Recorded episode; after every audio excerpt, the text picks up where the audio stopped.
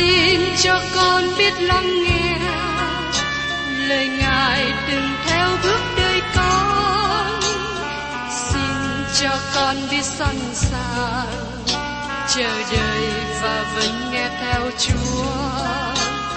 Xin cho con biết sẵn sàng thực hành lời chúa đã truyền ban Hân hoan chào mừng quý vị đón nghe chương trình Tìm hiểu Thánh Kinh. Đây là một chương trình học kinh thánh liên tục và hệ thống trong thời gian 5 năm.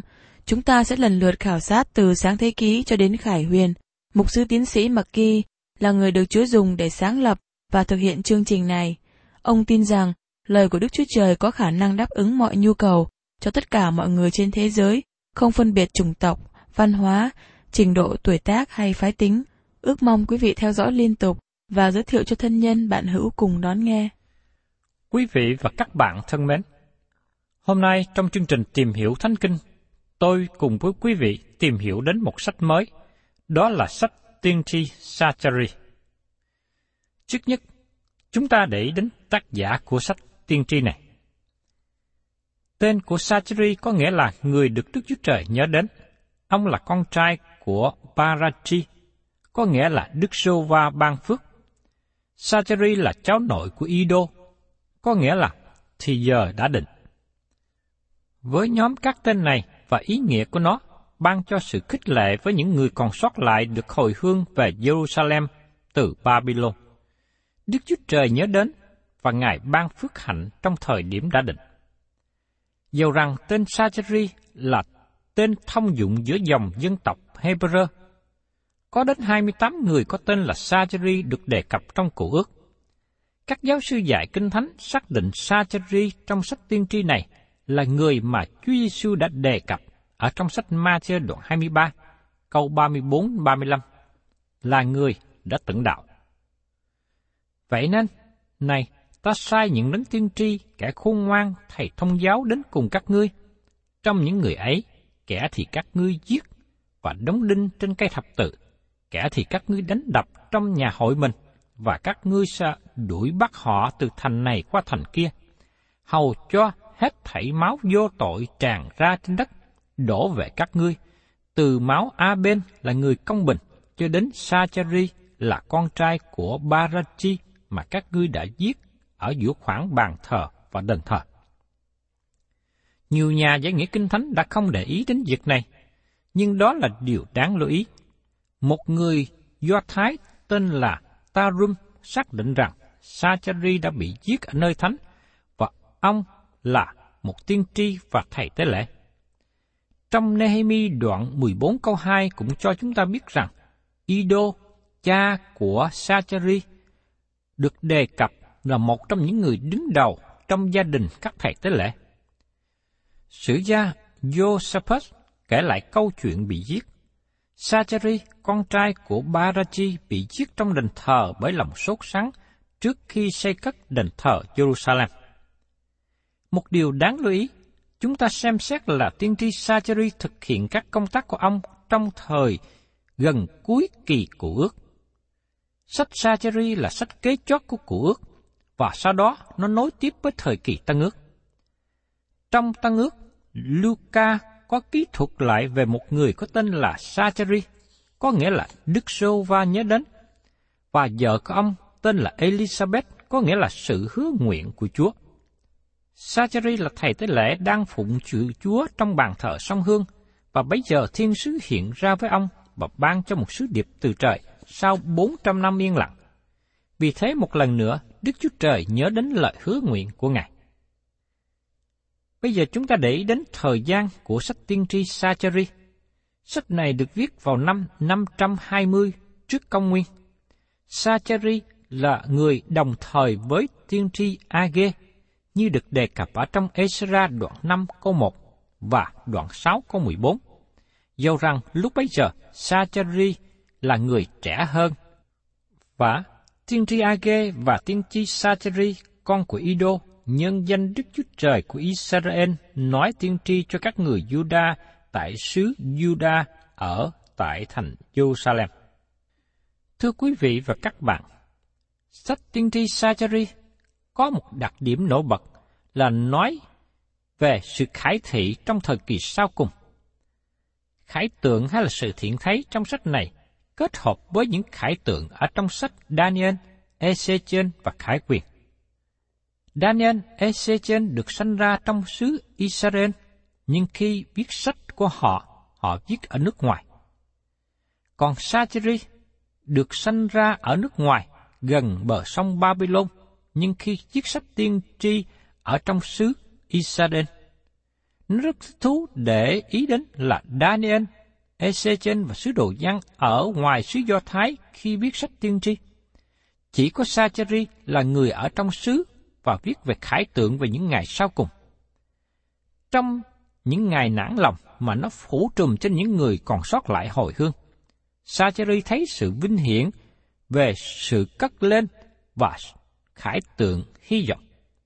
Sacheri nói tiên tri nhiều về Messiah hơn các tiểu tiên tri khác. Vì thế, đây là một sách quan trọng và rất hay. Nhưng thưa các bạn, sách Sacheri có một sự tương phản với sách Age.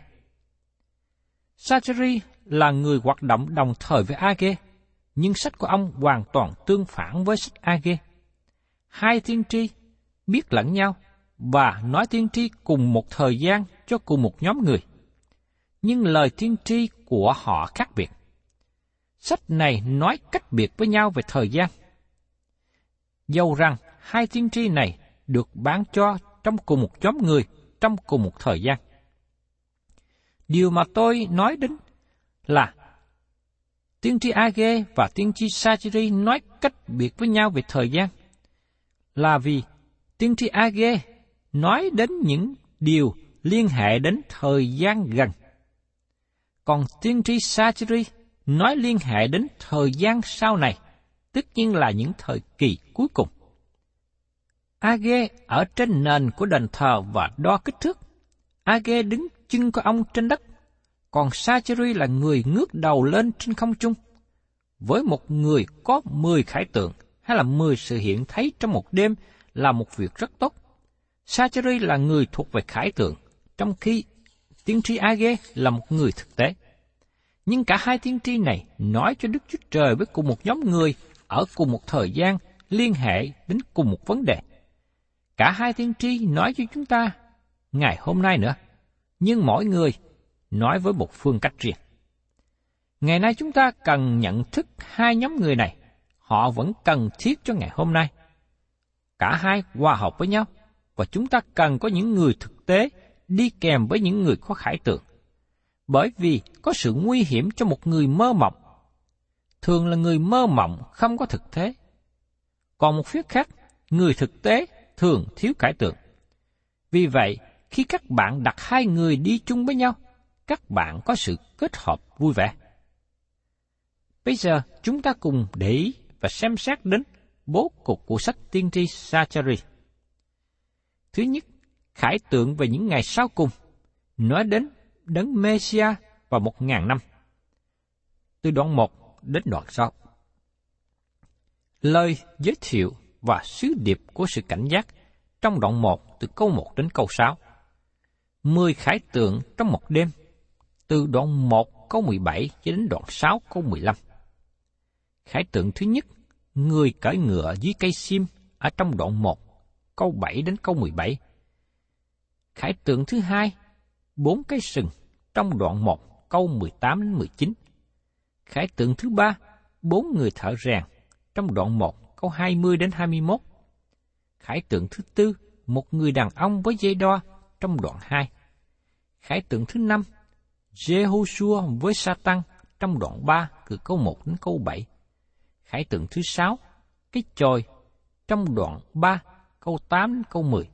Khải tượng thứ bảy, chân đèn và hai cây olive trong đoạn 4.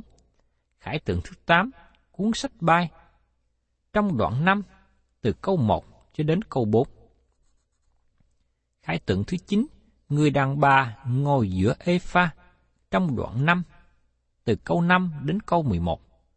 Và khải tượng thứ 10, bốn chiếc xe trong đoạn 6. Phần thứ hai, lời ký thực lịch sử được xen vào trong đoạn 7 đến đoạn 8.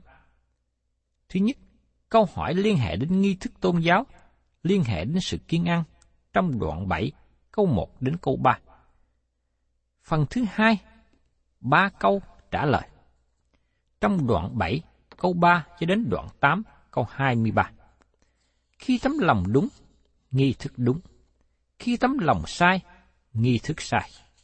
Mục tiêu của Đức Chúa Trời liên hệ đến Jerusalem không thay đổi bởi bất cứ một nghi thức nào sẽ được đề cập trong đoạn 8.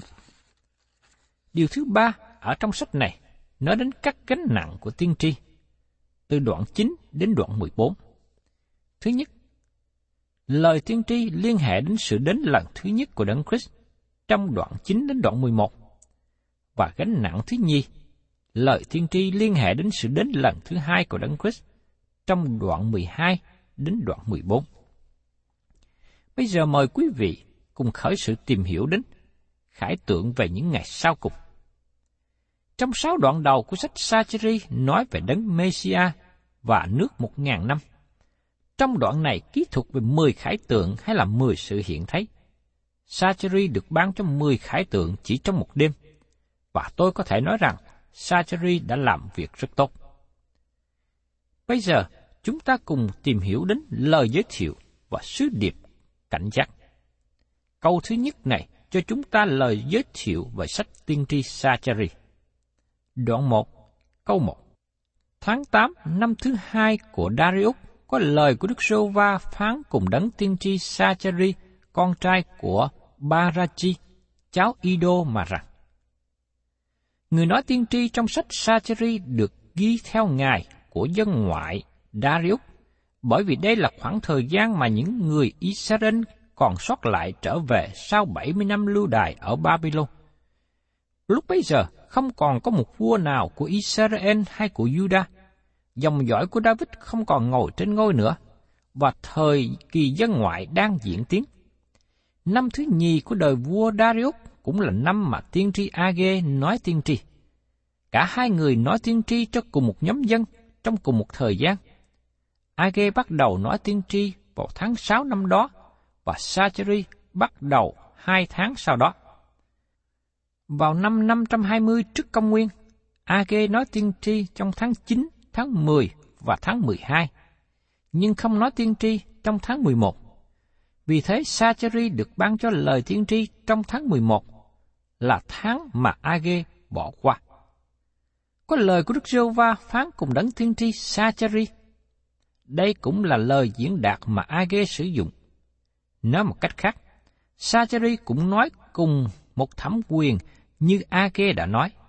Lời diễn đạt này xảy ra 14 lần trong sách Sacheri. Vì sách Sacheri có 14 đoạn và nó xảy ra trung bình một lần ở mỗi đoạn. Các bạn cũng thấy một thành ngữ khác được nhấn mạnh là lời của Đức Chúa Trời. Bắt đầu từ câu thứ hai là sứ điệp về sự cảnh giác mà Đức Chúa Trời ban cho Sacheri. Ông nói cùng một thẩm quyền như Age đã nói, lời của Đức Chúa Trời. Sacheri cảnh giác những người hồi hương còn sót lại đừng có đi theo các bước mà tổ phụ của họ đã dấp ngã trước đây khi bị lưu đày. Sacheri đoạn 1 câu 2 Đức Sô Va rất không bằng lòng tổ phụ các người. Sacheri nói cho dân chúng thời bấy giờ, lý do mà họ bị lưu đày là vì Đức Sô Va đã không bằng lòng tổ phụ các ngươi. Họ đã phạm tội chống nghịch với Đức Chúa Trời, và Ngài cảnh giác họ, chớ có rơi vào lầm lỗi như ông cha của họ trước đây. Và tiếp đến ở trong Sajri đoạn 1 câu 3. Vậy, khá nói cùng chúng rằng, Đức Rêu Va dạng quân phán như vậy, hãy trở lại cùng ta. Đức Rêu Va dạng quân phán, thì ta sẽ trở lại cùng các ngươi. Đức Rêu Va dạng quân phán vậy. Đức Rêu Va dạng quân phán vậy. Danh xưng này cho Đức Chúa Trời có thể trở nên trống không với chúng ta. Thật ra có nhiều danh xưng của Đức Chúa Trời mà chúng ta không biết rõ ý nghĩa, ngay khi chúng ta dùng danh xưng này nhiều lần. Đức Sô Va dạng quân có nghĩa gì? Nó xảy ra 52 lần trong sách này. Điều đó bày tỏ sự quan trọng của nó. Từ ngữ dạng quân trong tiếng Hebrew có nghĩa là phục vụ, sức mạnh hay chiến trận. Phương cách mà nó được dùng ở đây là ám chỉ đến nguồn năng lực không giới hạn trong sự điều khiển của Đức Chúa Trời cho lợi ích tốt đẹp của dân Ngài. Đó là lời định nghĩa của tiến sĩ Fawcett và tôi thấy nó rất tốt. Trong Tăng ước nói rằng, Đức Chúa Trời là đấng giàu sự nhân từ và Ngài có tất cả mọi quyền năng. Vì thế ngày hôm nay, các bạn cần gì? Các bạn cần một chút nhân từ không? Đức Chúa Trời có dư sự nhân từ, Ngài là đấng giàu có và sự nhân từ của Ngài mở rộng cho các bạn. Chúng ta cần tất cả mọi thứ này. Ngài là Đức Rô Va dạng quân. Ngài là Chúa dạng quân. Danh xưng này xảy ra ba lần trong câu ba và bốn lần trong câu sáu. Hãy trở lại cùng Đức Rô Va dạng quân, vì ta sẽ trở lại cùng các ngươi. Các bạn thấy rằng, Ngài có sự thương xót, nhân từ rộng mở cho họ. Tiếp đến chúng ta cùng xem trong Sacheri đoạn 1 câu 4. Chớ như tổ phụ các ngươi, các tiên tri xưa kia đã kêu họ mà rằng, Đức Rơ Va dạng quân phán như vậy. Bây giờ khá say bỏ khỏi đường dữ và diệt dữ của các ngươi, nhưng họ chẳng nghe, chẳng hề để ý nghe ta. Đức Rơ Va phán vậy. Đây là một lời cảnh giác rất thực tế. Ngài nói rằng, tổ phụ các ngươi không chú ý đến lời giảng của các tiên tri mà Chúa đã gửi đến cho họ. Chúa đã cử đến tiên tri Ose, Joel, Amos, Esai, Jeremy. Chúa đã cử đến tất cả các tiên tri này, nhưng tổ phụ của các ngươi không lắng nghe họ, cũng như không để ý đến sức điệp của các tiên tri. Vì lý do đó, tổ phụ các ngươi bị lưu đày. Đây là điều mà ngày hôm nay tôi và quý vị cần phải suy xét một cách cẩn thận. Lời của Đức Chúa Trời nói với chúng ta rất rõ ràng, nói nhiều lần, nhiều cách và bởi nhiều người khác nhau. Nhưng khi chúng ta khước từ, bỏ qua, không chịu lắng nghe lời của Đức Chúa Trời, đến một lúc nào đó, chúng ta sẽ bị sự đón phạt của Chúa, bị sự sửa dạy của Chúa. Vì thế, tốt hơn là chúng ta nên lắng nghe lời của Đức Chúa Trời chúng ta đã thấy những hình ảnh này, những sự thất bại của những tổ phụ dân Do sái, cũng như chúng ta đã thấy sự thất bại của những người đang theo Chúa mà không chịu nghe lời Ngài. Thì xin Chúa tôi và các bạn, chúng ta hãy thành tâm, bền độ, lắng nghe lời của Đức Chúa Trời và làm theo. Giờ đây, Đức Chúa Trời có một câu hỏi ở trong Sa-jiri đoạn 1 câu 5. Chết nào tổ phụ các ngươi ở đâu? Và những tiên tri ấy có sống đời đời chăng? Lời nói của các tiên tri trước đây, bây giờ không còn. Jeremy, Esai, Joel, Ose và Amos đã đi qua hết. Họ đã chết. Lời của họ giờ đã yên lặng. Trong cùng cách đó, chết nào tổ phụ các ngươi ở đâu? Họ đã bị chôn bên kia Babylon. Đó không phải là nơi chôn của người Israel, bởi vì họ muốn được chôn trong đất của chính quê hương mình. Ngay cả cụ già Gia Cốp khi chết ở Ai Cập, nhưng ông đã buộc con trai của ông là Joseph làm lời hứa không được chôn ông ở Ai Cập. Ông nói rằng, ta muốn được đem về quê hương để được chôn cùng với các tổ phụ. và hiện nay hài cốt của Gia-cốp vẫn còn ở Hebron. Hy vọng của các tổ phụ và những người Israel tin kính Chúa là được ở trong đất của họ vào thời điểm người chết được sống lại. Nếu các bạn có dịp đến Jerusalem, các bạn biết rằng trước cửa đông, xuống thung lũng kích hôn và tất cả những sườn đồi Olive là các mộ của dân Israel. Người Ả Rập đã phá hư rất nhiều những lăng mộ này, nhưng nó được người Israel khôi phục trở lại. Họ muốn được chôn ở khu vực đó, bởi vì họ nghĩ rằng sẽ thấy đấng Mêsia đến trên đất ngay nơi đó. Riêng tôi tin rằng họ sẽ được sống lại từ kẻ chết khi đấng Christ trở lại trái đất và thiết lập nước của Ngài. Tôi xin nhắc lại cho các bạn rằng, vào thời điểm mà hội thánh được cất lên, Chúa Giêsu sẽ không đến trên đất này, nhưng Ngài kêu gọi những người thuộc về Ngài lên khỏi trái đất và gặp Ngài trên không trung. Vào thời điểm đó, Ngài chưa thành lập nước Ngài trên đất. Thế giới thứ nhất này sẽ đi qua thời kỳ đại nạn, và sau đó đấng Christ trở lại trái đất để cai trị tại đây. Vì thế các bạn thấy rằng các thánh đồ trong thời cụ ước không được cất lên trước thời kỳ đại nạn. Cả dân Do Thái và người ngoài. Bởi thế họ phải chờ đợi cho đến khi qua thời kỳ đại nạn. Sau đó họ mới có thể vào nước trời. Vì thế các bạn thấy câu hỏi của Đức Chúa Trời qua Sacheri rất là nổi bật, đáng chú ý. Chớ nào tổ phụ các ngươi ở đâu? Họ đã được chôn cạnh bên bờ sông Babylon, mà nó là một nơi rất tệ, và hy vọng của họ là ở trong đất hứa Israel. Mời các bạn cùng xem tiếp trong Sacheri đoạn 1 câu 6. Trong những lời phán và luật lệ ta đã truyền cho tôi tớ ta là các đấng tiên tri, há chẳng kịp đến tổ phụ các ngươi sao? Nên họ đã trở lại và nói rằng, mọi điều mà Đức Sô Va Vạn quân đã định cho chúng ta, theo như đường lối và việc làm của chúng ta, thì đã làm cho chúng ta như vậy. Thưa các bạn, lời Chúa nói, há chẳng kịp đến tổ phụ các ngươi sao? Có nghĩa là sự phán xét của tổ phụ họ đến trên họ. Nên họ đã trở lại và nói rằng, mọi điều Đức Sơ Va dạng quân đã định làm cho chúng ta, theo như đường lối và việc làm của chúng ta, thì đã làm cho chúng ta như vậy.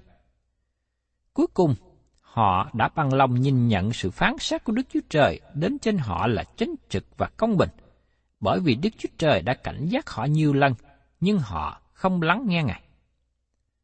Thưa các bạn, điều này kết thúc một phân đoạn thực tế. Tôi có ý nói rằng phân đoạn kế tiếp không thực tế. Tôi chỉ đơn giản nói rằng nó đề cập nhiều đến khải tượng. Thưa quý vị và các bạn, trong phần giới thiệu về sách tiên tri Sacheri này, tôi muốn nhắc nhở quý vị một điều hết sức là quan trọng. Đó là đời sống của chúng ta ngày hôm nay có lời của Đức Chúa Trời để nhắc nhở và cảnh tỉnh. Và tôi mong ước và kêu gọi quý vị và các bạn hãy lắng nghe lời của Ngài. Vì nếu chúng ta không lắng nghe lời của Chúa, chúng ta sẽ gặt lấy những sự thất bại giống như những tổ phụ của dân Do Thái đã làm trước đây. Hay chúng ta cũng sẽ gặt lấy những hậu quả thất bại giống như những người đã đi trước chúng ta. Chúng ta đã thấy rõ hình ảnh này và nguyên tắc của Đức Chúa Trời vẫn không có thay đổi. Cho nên vì thế, tôi muốn nói với các bạn một điều thực tế. Nếu chúng ta lắng nghe lời của Ngài và làm theo, chúng ta mới được phước hạnh trong đường lối của mình. Thân chào tạm biệt quý vị và xin hẹn tái ngộ cùng quý vị trong chương trình tìm hiểu Thánh Kinh kỳ sau. Chúng ta sẽ tiếp tục ở trong sách tiên tri Sacheri. Cảm ơn quý vị đã đón nghe chương trình Tìm hiểu Thánh Kinh. Nếu quý vị muốn có loạt bài này, xin liên lạc với chúng tôi theo địa chỉ sẽ được đọc vào cuối chương trình. Kính chào quý thính giả.